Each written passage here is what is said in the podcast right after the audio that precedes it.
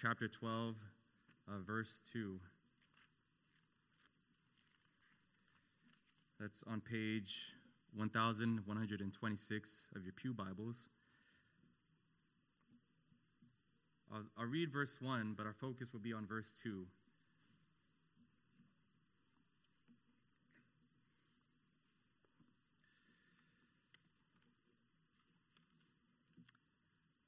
Hear now the words of the living God. I appeal to you, therefore, brothers, by the mercies of God, to present your bodies as a living sacrifice, holy and acceptable to God, which is your spiritual worship. Do not be conformed to this world, but be transformed by the renewal of your mind, that by testing you may discern what is the will of God, what is good and acceptable and perfect. This is the word of the Lord. Thanks be to God. Let's pray.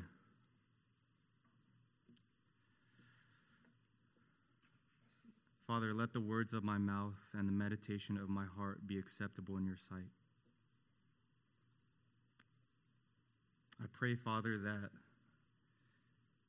Christ, the Holy Spirit, would be with us now. And that you would help us, Lord, to be a people who are committed to the renewal of our minds. And that we would not be swept away by the currents of this world. Help us now, Lord. In Jesus' name we pray. Amen. There's a growing nervousness in many American churches today. Um, there's nervousness about scandals among celebrity preachers or an increasing division regarding sexuality and race, or a nervousness about the antagonism of the world against the Christian worldview. And among many church leaders, there's a sense of nervousness about this idea called the rise of the nuns. Shauna and I, we live near the Felician Convent Sisters. But when I say rise of the nuns, I don't mean N U N S, nuns. I mean N O N E S, nones. Rise of the nones. The Pew Research Center uh, indicated a seven point drop in surveys in which young adults who would normally select Protestant or Catholic or evangelical, these young adults would now select a box that reads none. There's a rise of the nones in our culture. And the big question is why is that? Why are so many young people and even older folks being swept away into this post Christian secular culture? How is this happening? And according to Paul, at least one possible reason conformity to the world happens is not because the church is being irrelevant it's not because there is a lack of programs. Paul says here it's because of a failure of the renewal of our minds. When we are not transformed by the renewal of our minds, the church inevitably conforms to the world. And that's what we're going to look at this morning. What does it mean to be conformed to this world, to this age?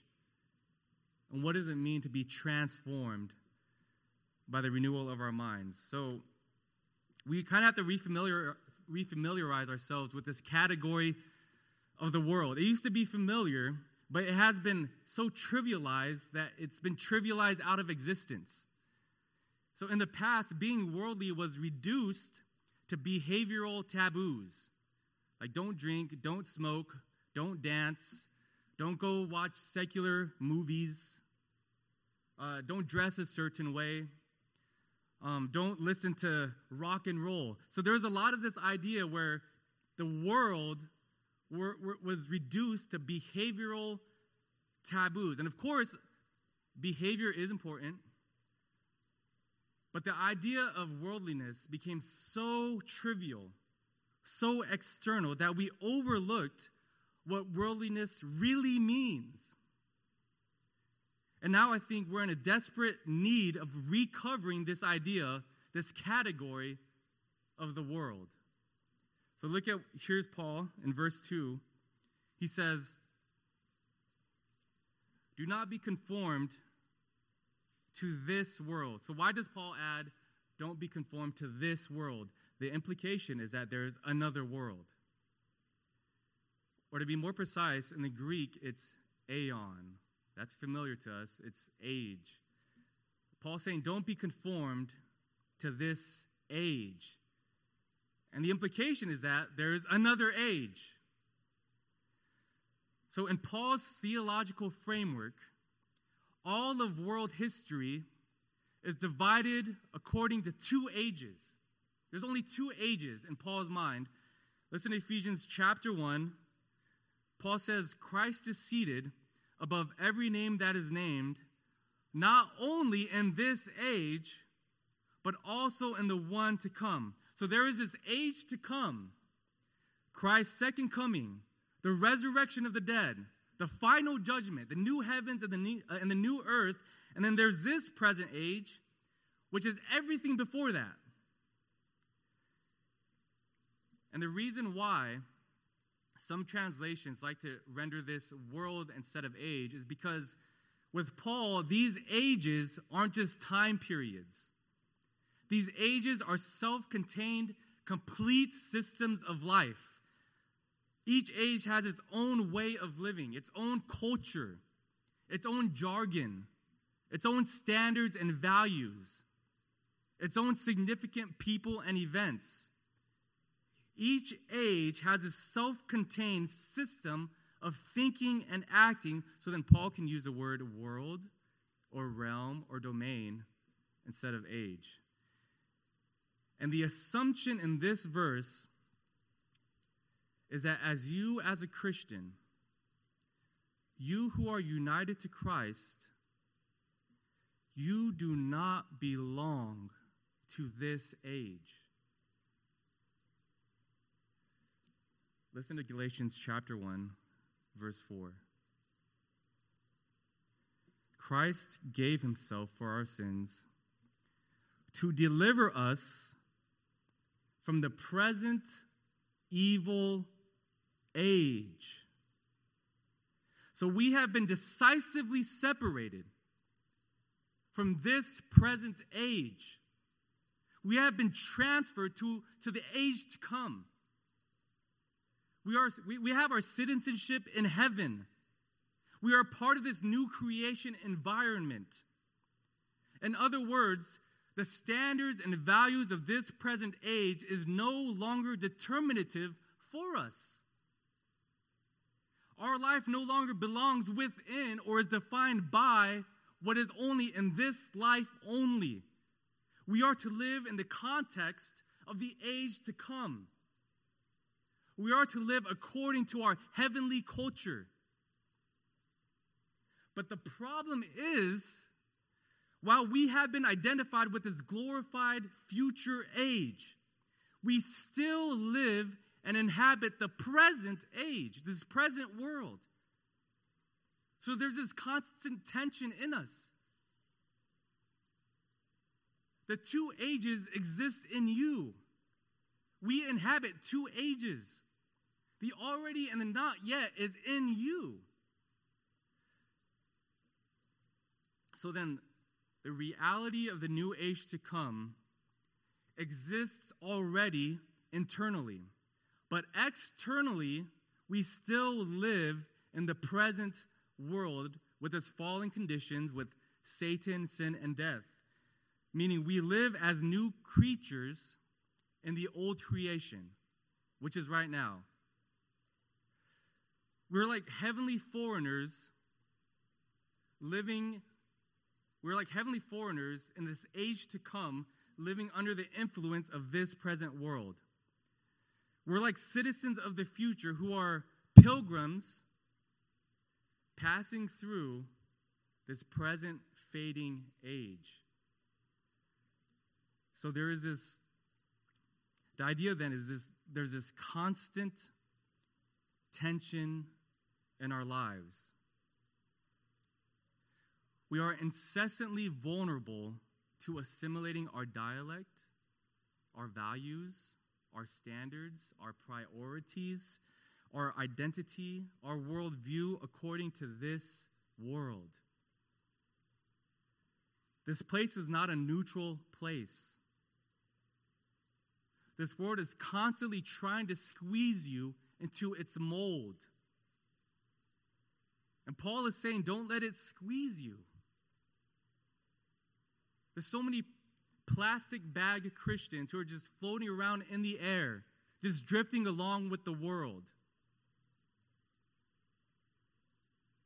And Paul is saying, don't be like that. Be like an eagle who can cut through the air currents of this age. He's saying, do not conform. So then the question is how exactly does this world squeeze us? What does it mean to conform to this world? What does that mean? If it's not behavioral taboos, then what is it? Well, notice that Paul says the solution is the renewal of our minds. So then the problem is the non renewal of our minds.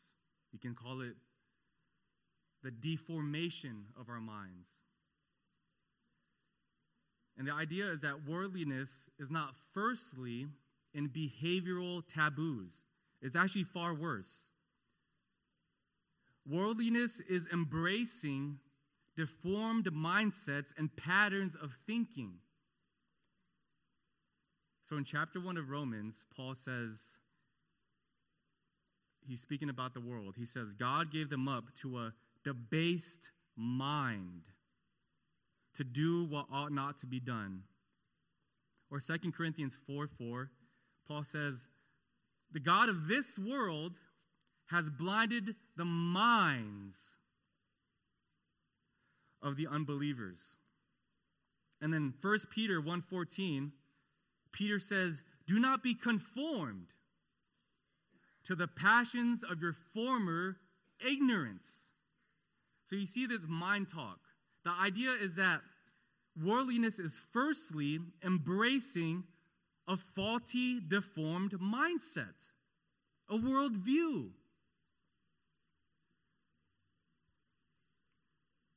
So let me give you two examples of how this creeps into the church.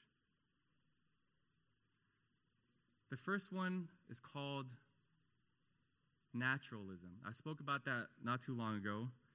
This is a big one, I think. Naturalism. The primary worldview of this world is that there is no other world. There is no realm that is beyond. There is no heaven, there is no hell.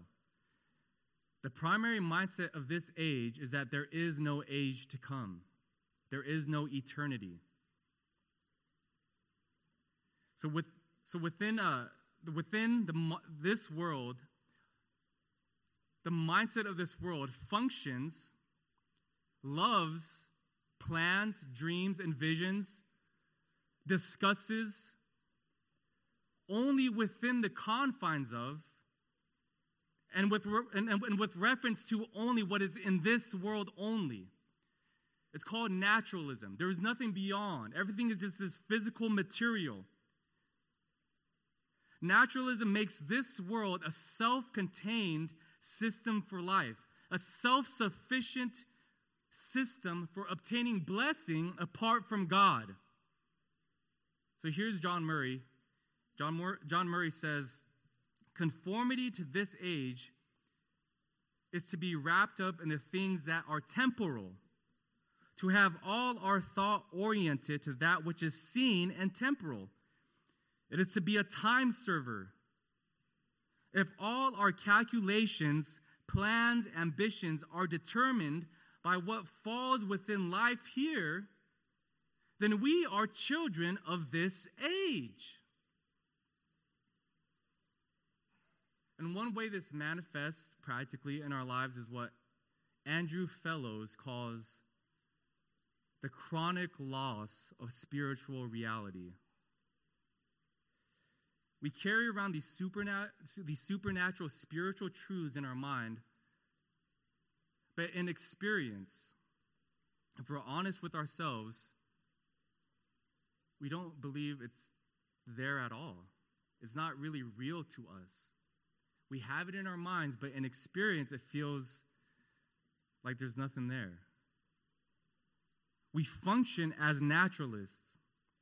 We may say there, there are occasions where God miraculously intervenes, but for the rest of our, our lives, the day to day, the mundane, everything feels flattened.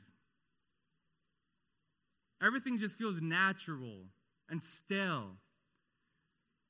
And we've lost what this what G.K. Chesterton called the secret of the whole world. I love what he says. He says, Shall I tell you the secret of the whole world? It is that we have only known the back of the world. We see everything from behind, and it looks brutal. That is not a tree, but the back of a tree. That is not a cloud, but the back of the cloud. Can you not see that everything is stooping and hiding a face if we could only get round in front? There's this loss of spiritual reality. I remember in uh, the summer of 2020, I was transitioning. I was, I was still working at Moody, so I, was, I worked public safety at Moody Bible Institute, and there was practically no one there because, one, it was summer and none of the students were around, and it was during the COVID lockdown, so there was practically no one. And I would walk around uh, the campus, and I was walking in the Sweeting building, uh, and it was completely empty except for this one room. It was an office, and the light was on. So I walked to this room, and behold, it was my Greek professor, Dr. Sauer. And I say, Hey, Dr. Sauer, it looks like you're, you're here all by yourself. And then, without even skipping a beat, he turns around, he looks me dead in the eye, almost like a quasi rebuke. He says, No, I'm not. The Holy Spirit is with me. So I saw the back of this empty building, this flattened world. And he saw something there that I couldn't see. He had this sense of supernatural reality. So that's really one of the fallouts of naturalism and the result of naturalism is a second idea. It's called egoism. And when I mean egoism, it's you can think of man-centeredness or anthropocentrism or maybe even individualism.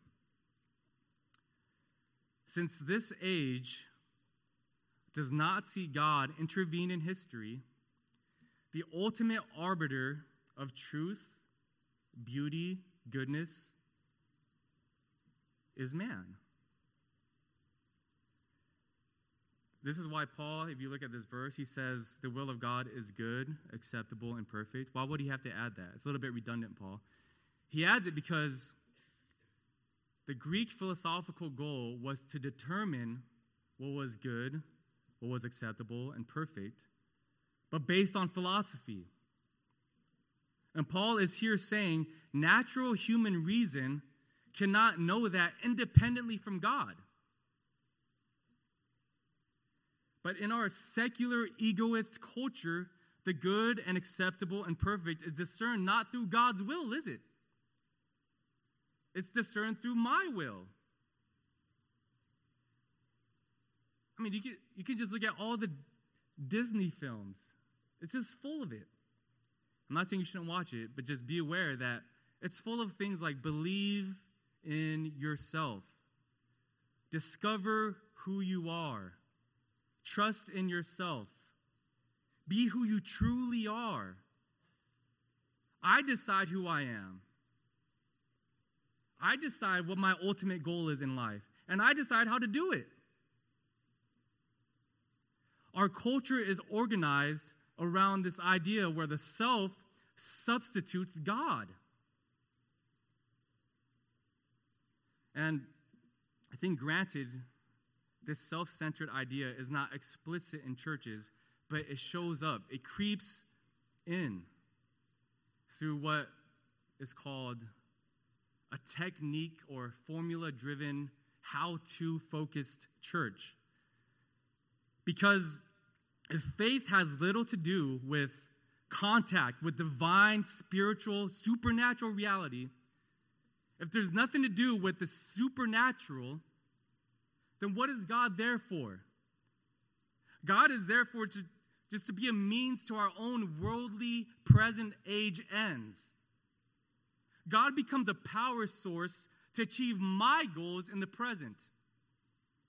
God becomes this form of therapy for my wellness. So there's this obsession with self. And I was, I looked at this yesterday. It was on Amazon. I decided to just look at the top three best selling Christian books from Amazon.com. Um, it may be different today, uh, but yesterday, there was these three books, the top three. I've never read the books, so I don't know if they may be excellent. I'm not saying that the authors are heretical. I'm not even saying you shouldn't read how to books. But I am saying that one manifestation of egoism, man centeredness, is at least how these books are titled and marketed. marketed. They represent this fixation of man centered how to formula. So listen to these, these three books, the top one. Notice how often they say you. The top book is called Winning the War in Your Mind. Practical strategies that will free you from the grip of harmful, destructive thinking and enable you to live the life of joy and peace that God intends you to live. Number two, undistracted. Capture your purpose. Rediscover your joy. Number three, decluttering at the speed of life, winning your never ending battle with stuff. So there's nothing here about beholding and seeing God. It says all about you and what God does for you. And this is selling. This is at the top of Amazon. My point is that no matter how many truths we affirm, we are constantly vulnerable to thinking like the world. Another example of maybe how this naturalistic egocentric worldview, worldview shows itself was in a 2005 study by Christian Smith uh, in his national study of youth and religion.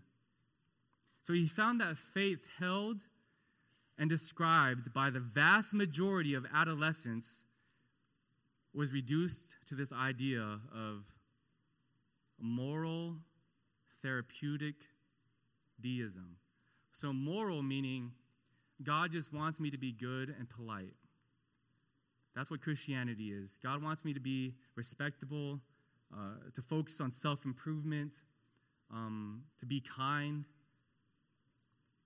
And then the therapeutic means God should care mostly about how I feel. The main priority is that God should help me feel good about myself. And then deism means we can decorate God with our lives, but He's not a personal agent actually involved. He's not involved in my life affairs, He's just out there.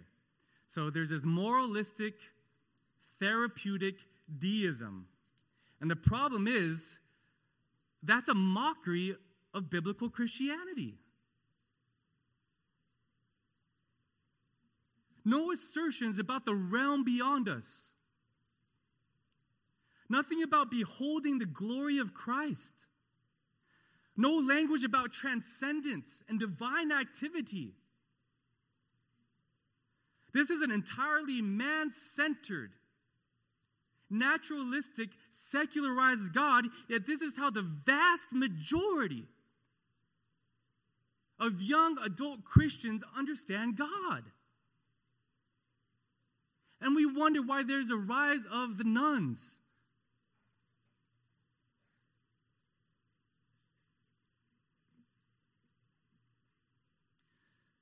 So then, what should be the response to this conformity, this worldly mindset? Paul says it must be nothing less than transformation. It's the same word uh, that Mark and Matthew, Matthew use to describe Jesus' transfiguration. Metamorphosis is how it's described in the Greek. So, just as Christ's external transfiguration revealed that heaven has entered into earth, that the world to come has pressed in into this present world, so too is this transformation otherworldly. To be transformed, then, is to cause a great disturbance in this age. It interrupts and upsets the polite status quo of this age. When we are transformed, the new creation projects itself into the old creation. But we have to be clear. Unlike Christ's transfiguration, ours is not external. Our faces don't shine like the sun. Our clothes don't turn white and radiant like light. Our transfiguration occurs internally. He says, by the renewal, not of our bodies, but the renewal of our minds. So we represent the age to come. We are ambassadors of a heavenly world, not by changing how we look externally. It's through how we think and see the world.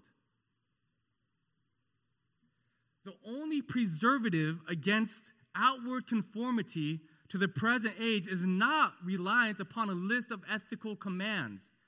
It's far more revolutionary than that.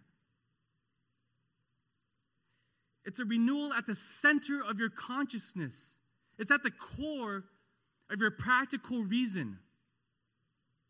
It's, at, it's your basic sensitivities and perceptiveness about this life.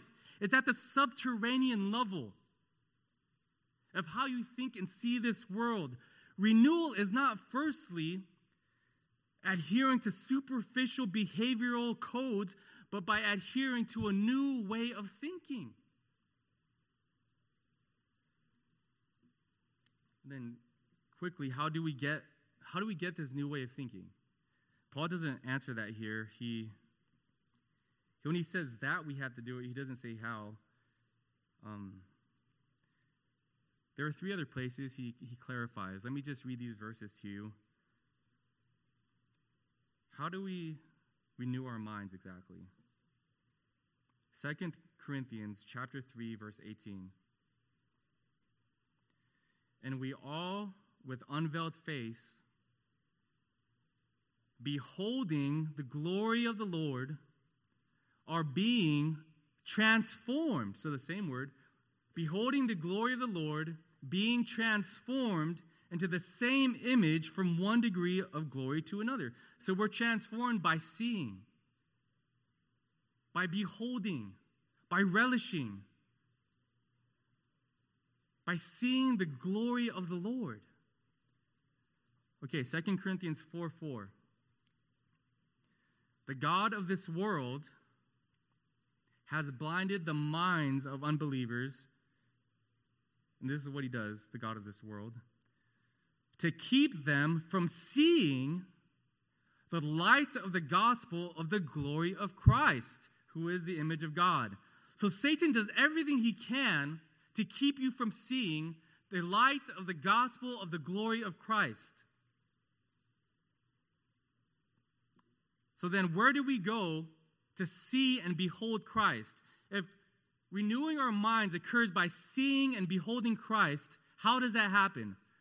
Here's another verse Ephesians chapter 4, verses 17 to 24. Listen to how much of the mind talk is here.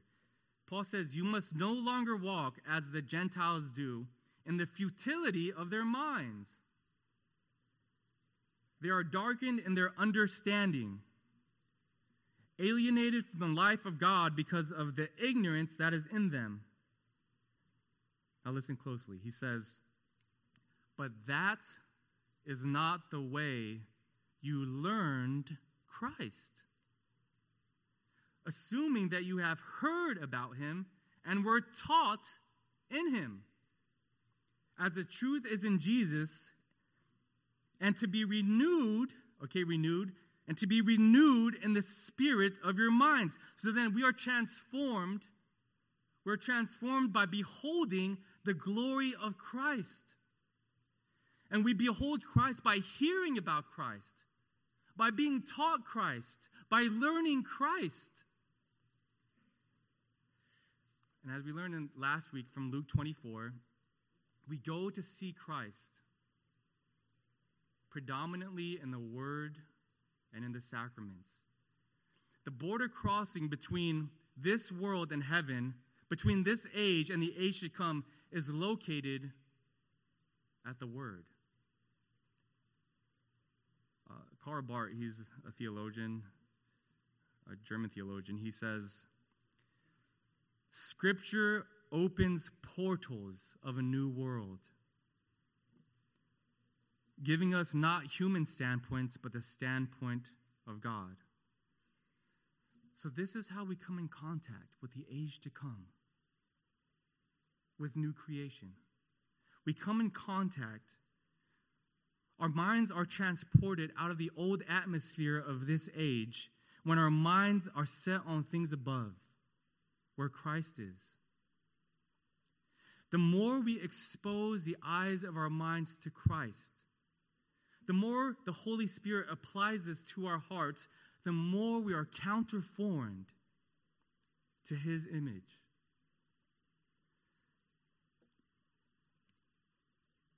And how desperately we need to be counterformed. We are immersed in this culture and I only get 40 minutes to show Christ. The church only has three hours. Three hours once a week on a Sunday to show Christ, to counter catechize this self focused, naturalistic worldview culture that we breathe in every day. That's all we get.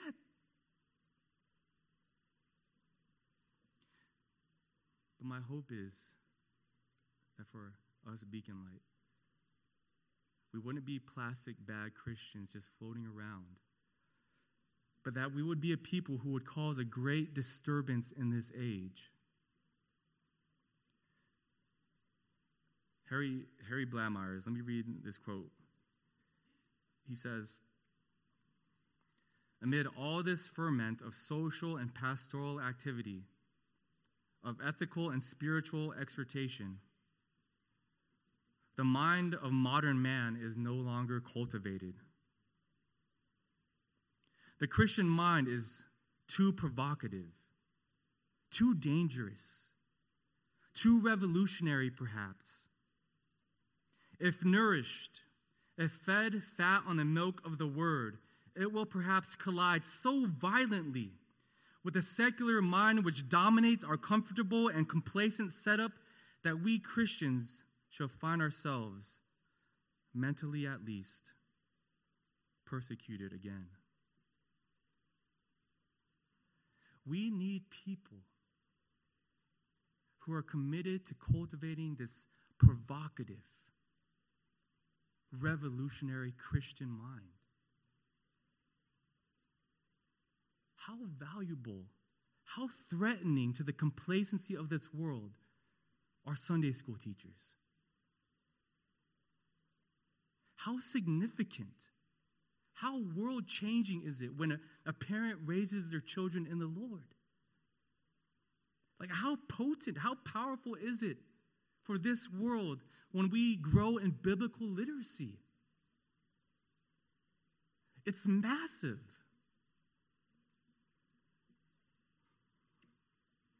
We need people to be committed to teaching and committed to being taught. Why? So that we can be more educated? So that we can have little tidbits of theological trivia?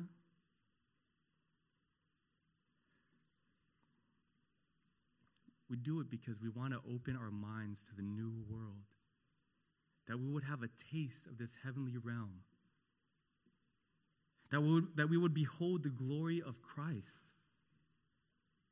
that we would be so immersed in this heavenly culture, this heavenly world, so naturalized and familiarized, so transformed, transformed by the renewal of our minds, that this world and this age becomes increasingly strange and unthinkable.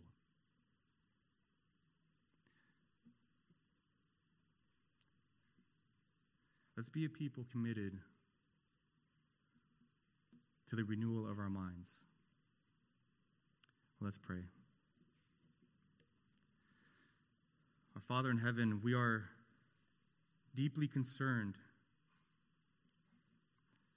dear Lord, that the idea of the world has been trivialized.